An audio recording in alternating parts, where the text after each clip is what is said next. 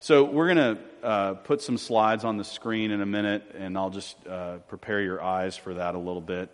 But uh, we're we're in a, a series of messages. Um, whatever Cheryl says, do that. There you go. All right. well, you've been you've been living by that standard for quite a while, sir. um, uh, Graham I don't even, how do I describe you? Uh, insane? I'm insanely creative. How's well, that? Well, my, my, wife's not here. She would have good superlatives. She would, there you go. Yeah, with. she could add to that. She's, she's but, actually taking the kids to work so they can uh, help pay my bills. Good, good. Graham's a starving artist. We'll just leave it at that.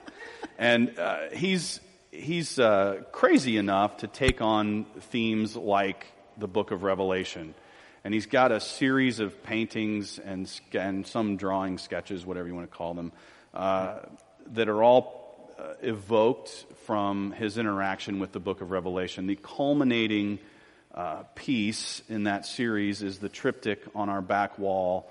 It's a three canvas work depicting uh, the scene of the New Jerusalem from the inside. Uh, so we are sort of in a series of messages that has, was inspired by this work and trying to engage Revelations chapter 21 and 22 uh, and use sort of Graham's insights and creativity to better understand that text. And then today I want us to jump around a little bit to some other places in the book of Revelation and uh, look at uh, just look at this battle between good and evil through the eyes of a creative and artistic mind, which is uh, probably actually a better way to understand the book of Revelation than through a theological mind. But uh, we'll, we'll, talk, we'll, we'll sort of flesh that out in a little while. Um, let me read to you first uh, from the book of Revelation, chapter 21, um, the description of the New Jerusalem. And just to set the context, the, the battle between good and evil is over.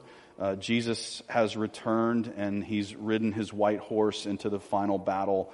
And there's, for the first time uh, since Adam and Eve left the garden, there's peace on earth. There's peace in the, in the kingdom of God. And so there's no more sin, there's no more suffering, there's no more sickness. And then there's this description of what uh, is shown to the Apostle John at this point in redemptive history. From Revelation 21, verse, starting in verse 9. Then came one of the seven angels who had the seven bowls full of the seven last plagues, and he spoke to me, saying, Come, I will show you the bride, the wife of the Lamb. And he carried me away in the Spirit to a great high mountain, and showed me this, the holy city, Jerusalem, coming down out of heaven from God having the glory of God, its radiance like a most rare jewel, like a jasper, clear as crystal. It had a great high wall with 12 gates, and at the gates, 12 angels. And on the gates, the names of the 12 tribes of the sons of Israel were inscribed. On the east, three gates. On the north, three gates. On the south, three gates. And on the west, three gates. And the wall of the city had 12 foundations, and on them were the 12 names of the 12 apostles of the Lamb. And the one who spoke with me had a measuring rod of gold to measure the city and its gates and walls. The city lies foursquare, its length the same as its width. And he measured the city with his rod, 1,200 stadia. Its length and width and height are equal. He also measured its wall 144 cubits by human measurement, which is also an angel's measurement. The wall was built of jasper, while the city was pure gold, like clear glass. The foundations of the wall of the city were adorned with every kind of jewel. The first was jasper, the second sapphire, the third agate, the fourth emerald, the fifth onyx, the sixth carnelian, the seventh chrysolite, the eighth beryl, the ninth topaz, the tenth chrysoprase, the eleventh jacinth, and the twelfth amethyst. And the twelve gates were twelve pearls, each of the gates made of a single pearl, and the street of the city was pure gold, like transparent glass. And I saw no temple in the city, for its temple is the Lord God, the Almighty, and the Lamb. And the city has no need of sun or moon to shine on it, for the glory of God gives it light. And its lamp is the Lamb. By its light will the nations walk, and the kings of the earth will bring their glory into it, and its gates will never be shut by day, and there will be no night there. They will bring into it the glory and the honor of the nations, but nothing unclean will ever enter it, nor anyone who does what is detestable or false, but only those who are written in the Lamb's book of life. Then the angel showed me the river of the water of life, bright as crystal, flowing from the throne of God and the Lamb through the middle of the street of the city, also on either side of the river, the tree of life with its 12 kinds of fruit, yielding its fruit each month. The leaves of the tree were for the healing of the nations. No longer will there be anything accursed, but the throne of God and of the Lamb will be in it, and his servants will worship him. They will see his face, and his name will be on their foreheads, and night will be no more. They will need no light of lamp or sun, for the Lord God will be their light, and they will reign forever and ever. So let's uh, just recap the painting, and I want to I want to sort of give a, a controlling theme if I can, and you correct me if I'm off. But uh, I think the the idea that is exemplified here is, is eternal emanation, the, the eternal um, creative, progenerative uh, love of God in action. Uh, we can take that. You you sort of talked last week about how that exists, is represented here both on the, the micro scale you have uh, yes. atomic imagery towards the top of the painting. You have some DNA uh, being generated out of the river and, of life. And the macro in terms of the planets and things and like the macro in terms of planets and this yeah. idea of growth, these yes. gardens, these terraced gardens watered by the river of life, um, nourishment, growth, uh, this progenerative, eternally uh, expanding universe, eternally growing reality. The, the, the library represents the eternal and growth knowledge and, of knowledge and understanding. Yes. Um, and so then uh, there's so much. Um, so what else? What else do we need to talk about? The fruit in the tree of life uh, you see them, you know, hanging and developing in different stages. In the middle picture, above the roots, those flowers that are hanging down, and the one on the right is is almost ripe, and each month will will nourish right. and eternally generate nourishment fruit and, and, and, fruit and value for the people of God. Oh, one thing we didn't cover uh, it was the uh, pi square, uh, the the pi symbol. Uh, okay. And I, I included that because of uh, one, one of the things in classical um, antiquity um, that even predates Christ, Christianity. And Christianity really, you, we know it with the Greek influence, it's certainly um, influenced uh, post um, Greek influence through Rome, um, is the, the fascination of mathematics. And so, uh, you know, there's, a, there's, there's, a, there's books written, uh, God is a great mathematician. And, and so there was a, a long period of time in uh, early church history of um, looking at the classical studies. Uh, and there was, the, before uh, the Industrial Revolution, we had uh, what was the, supposed to be the perfect education, which was mathematics, geometry, and music. And uh, why they're significant is because of rule of thirds. So, for any of you who are interested in mathematics, uh, rule of thirds was actually uh, how it actually came about uh, for musicians. Is the the whole concept of n- musical notes were from rules of thirds, and it was the ancient Greeks who developed uh, the system of that. Okay, so what's this got to do with, with my painting in the book of Revelations? I'm, I'm, sorry for that tangent, but it's, I wanted to give you some context because the fascination I had with that is there was a long period in medieval history of uh, God as kind of a mathematician, and so that um, all, all of the constructs we saw in the universe were a result of his great math. math. And um, so I put the rule of thirds there because that was one of the concepts by the ancient Greeks uh, for a perfect balance of things. And so they would have used it in everything to architecture, to how they painted a picture, to how they did a sculpture. So the reason why I included it is one of those pursuits with man, in a sense of trying to get close to God, even if he's unaware of where that final goal uh, might end up. So hence my inclusion of and where uh, in the painting is that inclusion? Um, that is above the uh, Saluki, the dog. Oh, see, got it. The, okay. Yeah, it's just above that. You'll very subtle. And uh, so I've, I've written that. So that, that's something else I wanted to mention. And I, I use that, it's a recurring theme a lot in my painting because you see it in other civilizations, uh, especially in Hindu architecture, uh, with them tr- using a similar formula of mathematics and trying to create perfect balance. And the belief was by attaining perfect balance, it was creating harmony with God. So All right. that's why I included that. hey, uh, I mean, my hat's off to you. I, I can't, I can't draw stick figures. So, um, okay. There was a follow-up question from last week, a couple of them actually, but uh, you had talked briefly. We we mentioned the difficulty of painting um, in in a scenario where light is emanating from everywhere. The yes. idea that God is omnipresent, that it's yes. His presence that gives light. And so that would create some challenges in terms of shadow and uh, perspective, et cetera. Um, talk about the, the ways that that was a challenge as an artist and, and what you tried to do. Oh, thank you. And only well, push the laser button. Oh, yeah. So we only have. Um, show, it, we... show us the pi. Oh, there it is. Right there. Okay. Right above the dog. All right. That's our Saluki. It's written out. It's called Paolo. He's all yeah. the way from Dubai.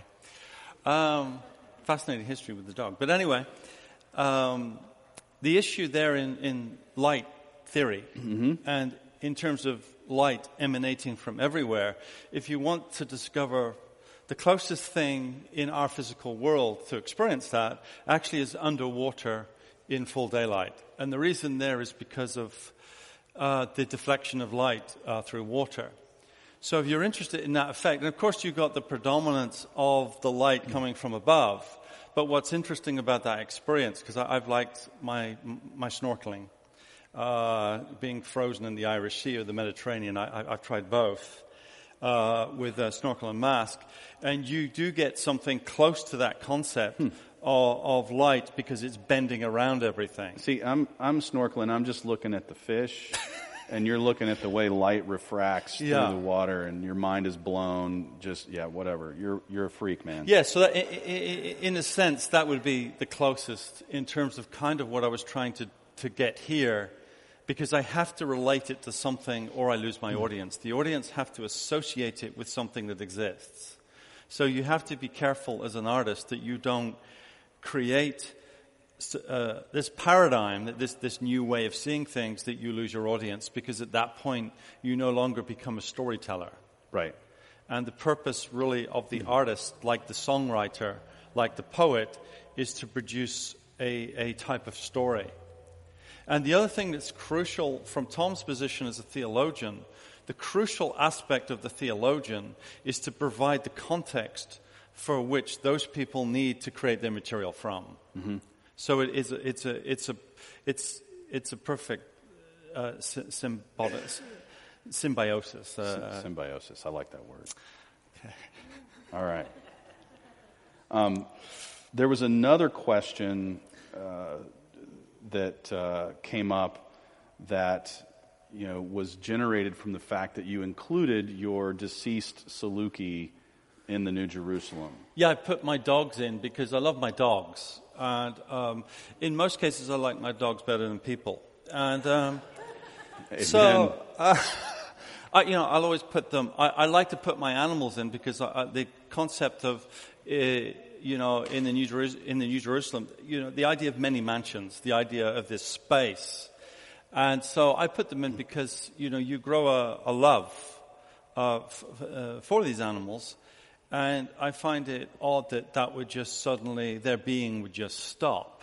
Yes. And so, from a theological point of view, it's always been an argument. It was better accepted in medieval times, uh, especially through Catholicism, about the concept of souls and animals. But when we get up to, uh, uh, in some ways, party pooperish Protestantism, um, that, that idea kind of stops. It's like, well, it doesn't say it there. That's, don't be so, don't be so stupid. Knock it off. They're on souls. It's like, and where does it say that? Thank you. You know, it's, it's an open-ended uh, question. Yes. So let me take that up uh, biblically for a second, and, and I think, I think this will be fruitful. Um, so the question is, will the, there's two questions. Will there be animals in the New Jerusalem? The second question is will, will there be animals whom we know, like our former pets, etc.? Um, and so, a couple of things. First of all, in, in the book of Genesis, so look at the New Jerusalem as the restoration of Eden, the, the restoring of the world as it was supposed to be, as it was created to be. And that world contained animals and plants and life and everything you see uh, depicted here, really. Right. Um, and that world was interrupted by sin, corrupted by right. sin. And the work of Christ is redemptive and restorative and, and will, will, be, will conclude here in the New Jerusalem, where all that is right and good in the world will be restored. That would include animals. The, the second question as to whether specific animals that we have known in this life will be in heaven is honestly a harder one. This is why Protestants kind of pooped on the party. It was, it's a harder one to establish biblically. So I'll, yes. I'll give you a non biblical answer that's uh, probably the best I can do. Um, so I had this question, and I was, I was I, I don't like admitting this, but I actually was on Facebook last night. All right. What's that? Researching. Researching. In, in fact, this is, it was amazing. So I have a seminary professor who has two degrees from MIT. He came to Christ at MIT, worked for some uh, Navy contractor, and if you ask him what he did there, he said, Well, I could tell you, but I'd have to kill you, that kind of thing. Uh, he has a very mathematical mind. And then, when he came to Christ and got you know a few years into his career as a as a Navy research contractor, or whatever, uh, he went to seminary in Edinburgh, Scotland. Only really smart people go to seminary there, right? That's like not for me. That's not where I went. And so he gets a PhD in uh, Semitic languages, which include Hebrew and Aramaic and Arabic, among others. And he is, he is the most intelligent Christian I've ever like known on a personal level.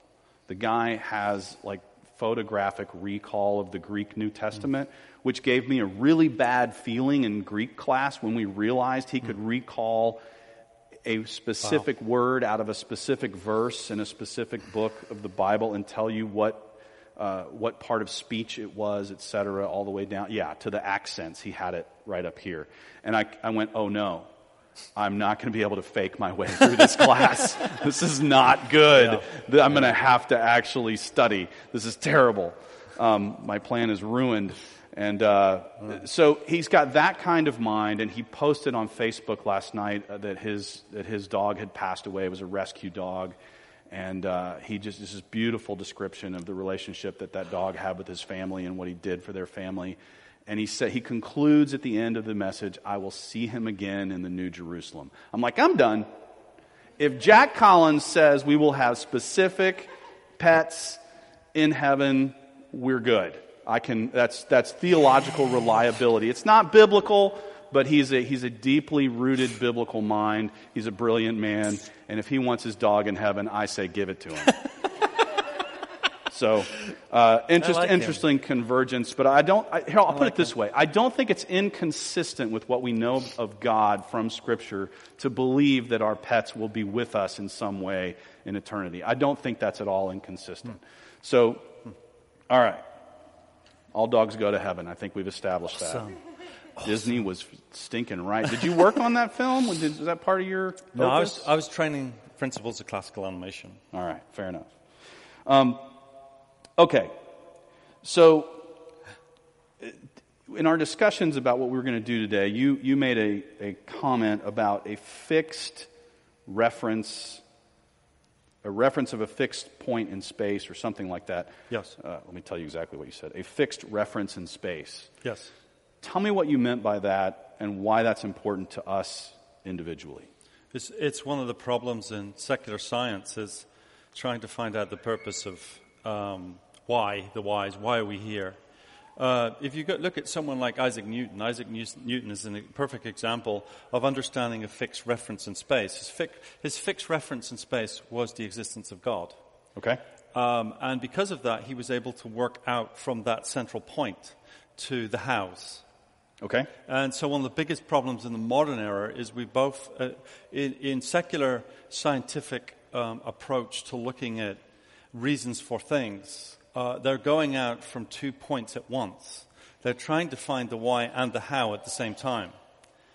Um, so, if we look at um, a lot of human development within the sciences up to that point, which were incredibly rapid, the scientists did have a standard worldview of a fixed point. That fixed point was, uh, I, call it, uh, I think another thing we might call it is a closed system, in that there was a design uh, mm-hmm. by a, a, a, greater, a greater force, that force being uh, God. And so that's what I mean by a, a fixed point. So for me, uh, it's of great satisfaction to already understand uh, the reasons of, of why, you know, okay. why I'm here. Uh, and, and, and, in history, you'd call it teleological history. Mm-hmm. So that, that, that's another result of a fixed point in space, to, to my reason and, and way of thinking. Now, we can argue that and say it's all nonsense, but they're not any better equipped to explain uh, the whys, uh, uh, they're, they're an, in some ways, I feel they're at a disadvantage. And, and, of course, that is debatable. But they don't know the whys. But the great thing I find uh, with my faith um, uh, in Jesus Christ uh, and the position that the Bible takes is it has a fixed reference point in space that I can work out from. Right. And, and so this, this represents that sort of final point, but it's actually Yes. a beginning. It's a, it doesn't end here. There's this constant emanation, this constant creativity, this constant learning, growth, uh, enjoyment, love uh, that continually happens in the New Jerusalem. Yes. But this, this gives us a fixed point of reference. In other words, we, we know where this is all going.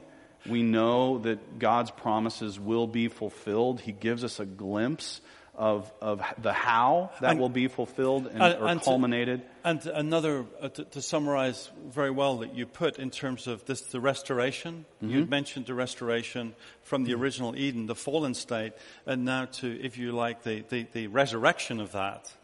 Uh, what we have an advantage with, with this end game, uh, this New Jerusalem, is we've had the hindsight of all the trials and tribulations that have ed- led up to that point. Right. So we're, in some ways, to the glory of God, better equipped than Adam and Eve in terms of the consequences of particular action. Right. But the amazing thing about this restoration is it was about the unconditional love of God's promise.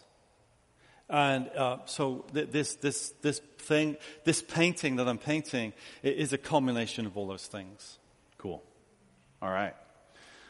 So, I made a comment last week that the artistic mind is uniquely equipped to understand the book of Revelation.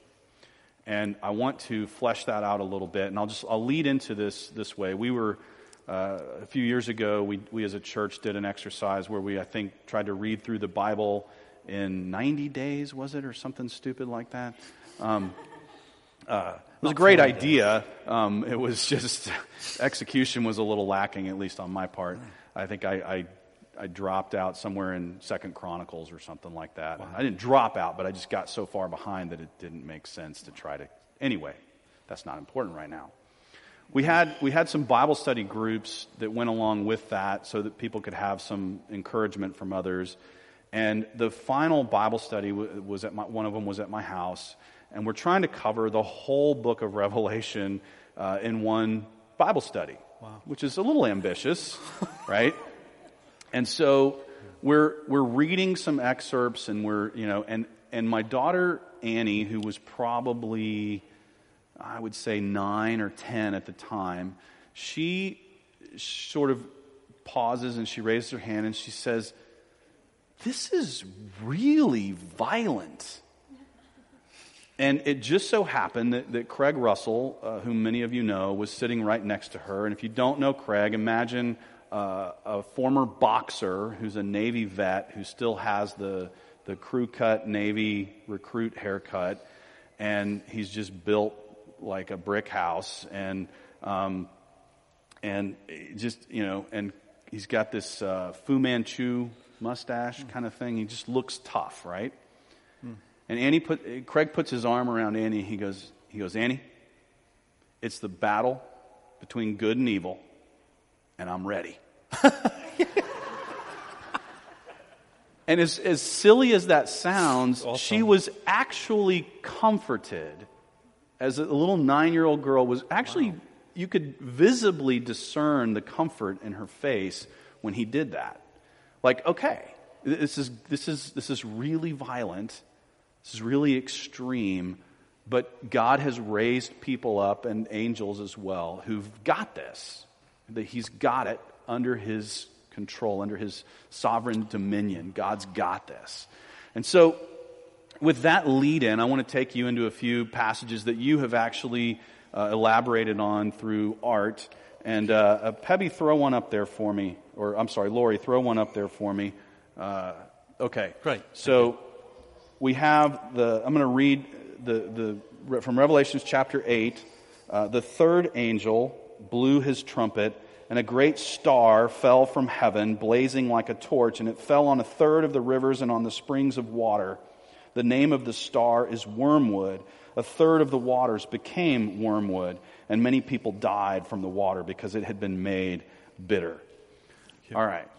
So, uh, this is your third angel Yes. blowing his trumpet, which is rightfully depicted as a ram's horn. That's what a Jewish trumpet would have. You pushed the wrong button again. Oh, I did. I'm such an back. idiot. I'm sorry. Go back. Let me go. I can't. You can't go, go back. Well, go Uh. forward till you get to it again. I don't know. No, no, it won't Lori, work can now. you fix It's- that? Because now we have the guts of some 3D generated. What is that? Oh, that's the uh, Beast of the Sea, Revelations, chapter 13, verse Lovely. 1. Okay. Thank you. It's my favorite right. book. I, I love that book. It won't go back. It won't go back. Go forward then. It won't go forward. Won't go forward. Don't touch anything. I won't anything. touch it. I'm not gonna touch it. Give me that. You- Do you know where the laser button is? Yeah, I've meant to press that. I'm not going to do it. All right. I'm so. s- Here, we'll save that for emergencies. I don't need to touch that. It doesn't like me.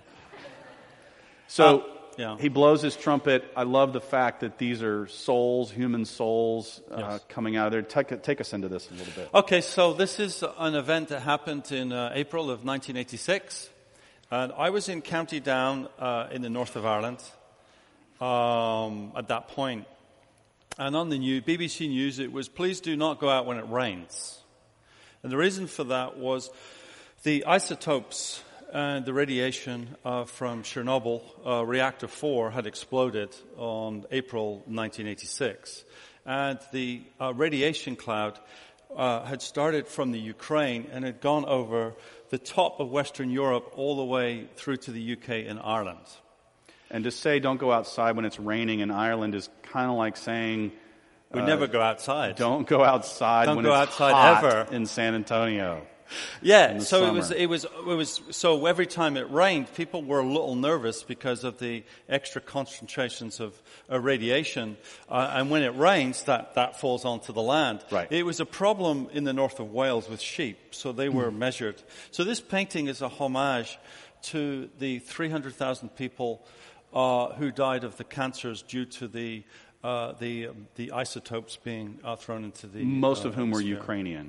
Uh, most of them were uh, Ukrainian, and most of them were um, concentrated around the town next to Chernobyl, Kiev which was called Pripyat. Pripyat. Pripyat was a concentration of all the nuclear physicists of the Soviet Union, uh, which were which were housed within this town next door to it, which is a population I, I, I I can't remember off the top of my head, but Okay. it was like 150,000 or so. So you see the, the sort of the radiation symbol over to the right, uh, the melted down reactor in the middle, uh, the, the angel blowing his trumpet. Now, let me, let me try to throw some, some theological uh, structure around this. We're, we're not saying that Chernobyl was the blowing of the third trumpet. Uh, theologically, what, what's being depicted here is this idea that since the time that Christ was resurrected and ascended to the right hand of God the Father, the church has been in a period of tribulation. The world is at war with evil. That there is suffering, there is sickness, there is destruction in the world. We call that theologically tribulation. And so, my personal view of, of the book of Revelation, this doesn't have to be yours, just let's be clear about that, is that tribulation is an ongoing part of the church's reality. That all of us in every generation experience this to some degree Yes. or another. And so, this is an artistic representation of that third trumpet from real time in, in real people's lives and the real mm-hmm. impact it had on hundreds of thousands of people on this planet. I, so, I, I- I thank you very much for the, he, what, what Tom has done. Is a, I, I, I should have mentioned at the beginning, but what, No. and this is why it's so important to have someone arbitrating this type of presentation. He's made it very clear that I'm not trying to say that that. That I'm illustrating that specific bit, bit in the book, so therefore it must be it. I'm trying to get a social, I'm trying to get an engagement of popular culture. I'm trying to use a language which would be familiar with them and to uh, get, to get their interest uh, within a classical piece of scripture, in this case, the Bible. Now, I want to say the word Chernobyl is really fascinating. Do it. Um, so Chernobyl is the translates into English as uh, well. It's actually a plant uh, Mm-hmm. in, in, in, the, in the Russian, and it's a plant which is like a ragwort or wormwood. And so it's uh, just very coincidental uh, that the place this happened, uh, Chernobyl, actually translates to wormwood. When Tom was reading out the scripture, wormwood is the fallen angel which is pushed out of the heavens. And what's interesting about that, when it said that a third of the water will be bitter, wormwood is a bitter plant. Yes. And so uh, we know with Chernobyl that um, that reactor is still melting down, and that w- does hit the water tables of that particular region, and, and, it's still and not even safe. like Scotland and Ireland, and I mean, it, there was you know water effects, It was affecting you know, the sheep. not as devastating. But no, because the isotopes that reached that far didn't have the devastating effects of the heavier elements that were closer to the explosion. all right, I want to jump to the next slide, Lori, if you would. Um, and this ought to be sufficiently bizarre for you. Yeah, this is a nice. This is another nice, happy one. Um, I, I was very interested in concepts here of uh, ecological devastation, and so I've called this uh, Requiem for the Amazon. And so the point I'm trying to make here is, in this instant, you know, it, it, it, there's in Isaiah, Isaiah, it talks about us being good stewards. And so the problem you have in American uh, culture a lot is a bipartisan rhetoric. Uh, um, we've got the uh, uh, people with the bleeding hearts about the uh, hugging the trees. Uh, this is, I'm just trying to come up with a quick metaphor. And we have on the right the, the concept and metaphor of a gun ho, oh, stop being such babies, uh, you know. And my point here is that regardless of that bipartisan politics, because I was accused of this at work by people on the right, that I was playing to the left. Um, when uh, Tom can vouch, I don't really give a, I don't care about them as much as I do the, I'm not interested in trying to please either side. This here was um, a prophetic warning about that destruction of those rainforests. Now, uh, I was asked, why did you put African Americans, and they wouldn't be considered that in Brazil, so that's out of context. Why did you put them in the painting? Well, um, I'm trying to make a point. I had a discussion with the Chicano here in San Antonio, and the Chicano, Mexican, he was um, uh, getting a bit uh, uh, mm, aggressive with me on history, which I love, because I love history. And he was basically saying, you should be ashamed of your cultural heritage because look at all that slavery you people caused. And I was like, I kept it quiet because I'm an Irish Celt. Uh, we didn't have that. We were serfs to the English. Right. For starters. And the other is, I'm not responsible for what someone did all those generations ago. I certainly feel no guilt. Uh, which can be a problem too. Well, you don't feel As guilt my at wife all, will do tell you? Yeah. I don't really feel. I, it's like I'm so, going to. what scripture is this based out of? So this, this here really is, uh, um, I'm trying to make uh, the point about Isaiah talking about as being stewards. And so in a sense, I'm putting it into the etymology of Okay. apocalypticism. All right. And I'm dealing with, um, he has the, uh, the coat of arms. They're the coat of arms of Portugal, Alfonso V of Portugal, who was given the papal approval uh, to continue slavery in West Africa. So he's got a- 1454. Portuguese He's got coat it of arms and a McDonald's how- cup in his hand. The, Where's, the, where's- the McDonald's Cup is the corporate legislation to basically wipe out entire areas of the rainforest for using cattle to graze so we can eat beef burgers. So basically, when God comes back with the New Jerusalem, he's gonna be pretty disappointed, He's going to yeah. say to us, uh, "Before you can settle here, you need to go clean up this mess that you've made on my planet." It says, uh, it says it will be destroyed by fire. Understood. And Um, um, let me, that's let why me, I have let me fire in keep the us background. moving, if you can. Lori, take us to the next slide. And um, okay, so this is Beast of the Sea, Revelations 13. all right. So I saw a beast rising out of the sea with ten horns and seven heads and ten diadems on its horns and blasphemous names on its heads. And the beast that I saw was like a leopard. Its feet were like a bear's. Its mouth was like a lion's mouth. And to it the dragon gave his power and his throne and great authority. One of its heads seemed to have a mortal wound, but its mortal wound was healed. And the whole earth marveled as they followed the beast. And they worshiped the dragon, for he had given his authority to the beast. And they worshiped the beast, saying, Who is like the beast and who can fight against it? I'll risk it. So, all right. So that's the people down there and giving worship, and they're in a trance.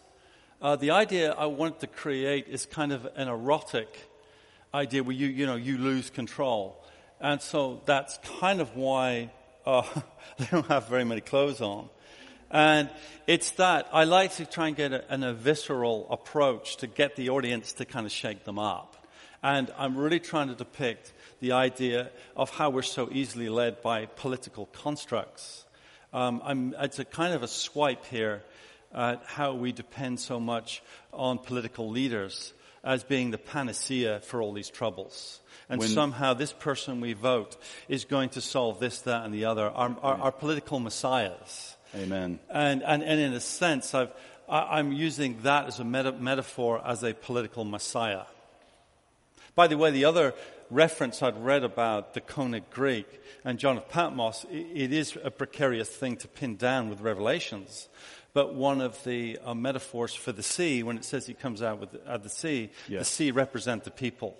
Correct. Is, is, is a general symbol. So Yeah. All right. next Uh, one. Lori, can you take us to the next one, please? That's I built these 3D models in virtual Oh, reality. Before That was the last them. beast we just saw. Yeah, so But this is you have to do this so I that built you it can first. visualize it. Yeah, I, I, I built it and designed it first, and then I used it as a reference for my painting. In the olden days, what they used to do was do them out of a wax uh, sculpt or clay sculpture, Mm-hmm. and then they would use that. But I make them in 3D applications, so I, I use that Because you're a nerd that way. Yeah, I, I, I love right. playing with technology. All right, jump us over to That's Keep- just a close up of it. keep going. Is there I another had one? so much fun. Yeah, there is. There's another one. There is.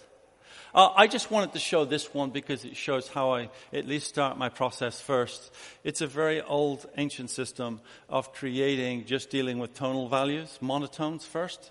So I basically sculpt the volumetric form out of light, and I represent that with white paint. All right. That's the next one. And that was finished painting. This particular one here, um, actually, this is, uh, I've been celebrating for a couple of days. Uh, do you see the symbol around the face? That is the EU being skewered through the heart. I'm, I'm, I, I've, I'm not a, I am not a fan of the Whore of Babylon. So um, in this case, it gets skewered. Now, this causes a lot of uh, chagrin from people pro um, EU, but you know, I don't care. I have no time for this. And you did this how? You did this how long ago? Um, I did this about three years ago. So it is semi-prophetic. And it was the idea of the EU unraveling. And what I have on the other side of that, which just began Thursday. Yeah, I, I think it, I, I hope it unravels. Not because I don't. Well, we don't need to get into the EU. No, but uh, so, but I wanted to. I wanted to uh, also talk about why do I have America on the uh, uh, right doing that as a, as an apocalyptic context. The idea here is I see uh, the American Constitution as probably one of the greatest political philosophies realized in the history of man. Um, and so, with that, it's, it's a concept of an egalitarian system of how you elect people. And the problem I had with the EU as a concept is as a collective. And in terms of the book of Revelations, you know, it's always warning against that collective political entity. If I can simplify that for a second. Sorry, the, the power in the ideal of the EU is the convergence of people and their shared um, efforts, the power of the U.S. Constitution is the ideal of freedom. It's the idea of individual civil, c- civil liberties. Correct. Uh, the issue I had with the EU being interested in political philosophy, it was the danger it's slipping towards an oligarchical system of the collective. No, in Europe? Yeah. Never. So you guys, all right, as Lori, as, can yeah. you take us to the next slide before I drive off a cliff, please? Ah. I'd right, be offending everyone. Keep going. Wait, what is that? Uh, this called the monstrous appetite of a social welfare system. Okay, keep going. That reminds me. Yeah, I got lots okay. of horrible. So I think this say. is the one. Yes. So this is the pale horse whose rider is death. Is that correct? yeah, correct? that's absolutely right. Yeah, we'll get back to the Book of Revelations again. All right. He opened the fourth seal. I heard the voice of the fourth living creature say, Come. And I looked, and behold, a pale horse, and its rider's name was Death, and Hades followed him. And they were given authority over a fourth of the earth to kill with sword, and with sword, and with famine, and with pestilence, and by wild beasts of the earth. All right. So you've got the poppies down on the bottom. I suppose that represents heroin addiction. It represents the beginning of the Opium Wars with China in 1841, okay. where the British Empire were very naughty boys. Yes, because if you can get your subjects addicted to heroin, they won't disgusting. fight you. Yeah, Britain was the biggest uh, drug pushers in human history nice. at this point in 1841. Uh, there was a consequence to that. France and America quickly joined um, a, a, a similar relationship with China once Britain began that by setting up their trades along the Chinese ports. My idea here is that there, there's something called blowback if you use that system. And I think that historically we are paying the consequences of that drug trade that was established from that time. Our, our, our country is suffering from that. And what do you have going on up here to the left, upper left? Well, the other idea with this, this is the Golden Triangle. This area uh, would be Pakistan, Afghanistan, and uh, parts of Southeast Asia, which were the places where the poppy seed was uh, cultivated. And so my idea up here in the top left is some of those countries have nuclear bombs, which is Pakistan. And so what I'm trying to warn here is uh, the relationships and our particular concept of geopolitics does have repercussions if we do too much meddling. Okay. So let me try to let me try to kind See, of land the, everyone. Land the plane. No, that's good. I like that. Well, so here's here's what here's what I appreciate about your approach to this is you actually you actually care about the truth of the scripture. You have a social conscience. Um, you Yeah. care about the principles of truth and, and freedom and, and grace and the Bible and all of these things. Yes. Um, and uh, so what happens when, when, when I read these passages, I just, I just kind of check out. I go, that's just bizarre. I don't really understand it. He goes, oh, wow. That's just like you know, and then he pulls out of his his knowledge of history or whatever these examples that represent in real time the true tribulations of this life, and Yes. brings those uh, sort of under the umbrella of God's redemptive plan. Yes. But helps us to uh, see that plan in in concrete. Well, I don't know that I call this concrete. It's pretty bizarre. Yes, But yes. um, but there are there are actual things we can relate to in Yes. here that so it's it's it's a lot like this life that we live we have the word we have the living word of god we have these terrible experiences and we have to hold them in, in tension with one another and and somehow get through this life and towards what is waiting for us if you will Yeah, if you like, the, uh, my point about story is the process is, e- the process is everything. And if you're reading the Bible, the process from the children, to children of God, the children of Israel, to the New Testament, there's this terrible struggle to try and maintain this relationship. And one, one comment I used to get, and actually it was Helen, it was my wife, she was very disturbed by my book of Revelation. She said, you know, basically what you're doing, it just looks satanic to me. That's really awful. And uh, her point was, why do you paint and illustrate such negative things when God represents such wonderful things? And my point was, well, why don't you just get the Bible and get a scalpel and cut all the bad parts out? I mean, the whole point is that that relationship, which is then you would be thomas jefferson well, it, Sorry, the, the say that out loud? relationship is constantly going on the rocks, but what we have is a story that constantly gives us uh, way back. Yeah. So this is an amazing love story. Right. And it's a story with, regardless of our unfaithfulness, there is always a redemptive way there. Yes, and, and there's this the, there's another truth in this, and that, that is that our our sinful actions have negative consequences. Whether you're talking about those on the scale of a nation or as an individual, there are devastating consequences to our sin. And Yes. yet, this is not the final painting. Um, can you put the final painting back up again? I don't know how easy that is or difficult, but this we, we, we, we suffer this, we endure this, we persevere through this to get to the New Jerusalem. Yeah. There's, a, there's, a, there's an ending that's not this. Um, there's, there's redemption, there's restoration, there's life, growth, creativity, love. The, the process is really important because it's what builds our character. Yes. And one of the big problems, again, when we, when we're talking about science and, and secular concepts, w- one of the things in modern philosophy is somehow the ends justify the means. Right. And so it doesn't matter if we lie and we slander our opposition, uh, as long as we win.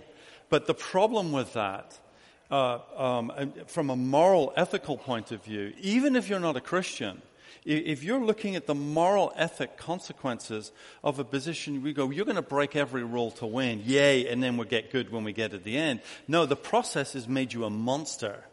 Right. If, if, if you do not pay attention to those decisions to get to that final journey, do you want to become that monster, the very thing that you're accusing the other person of being, that otherness? He that- who that- is faithful in little things shall be trusted so, so that we can get the little things right. Our process is cru- crucial, our conduct is crucial, and our integrity and truth is crucial to that process for that end game, for redemption and, uh, and, and, and uh, Christ's uh, sacrifice for our salvation. That's a great place to end. Thanks, Graham.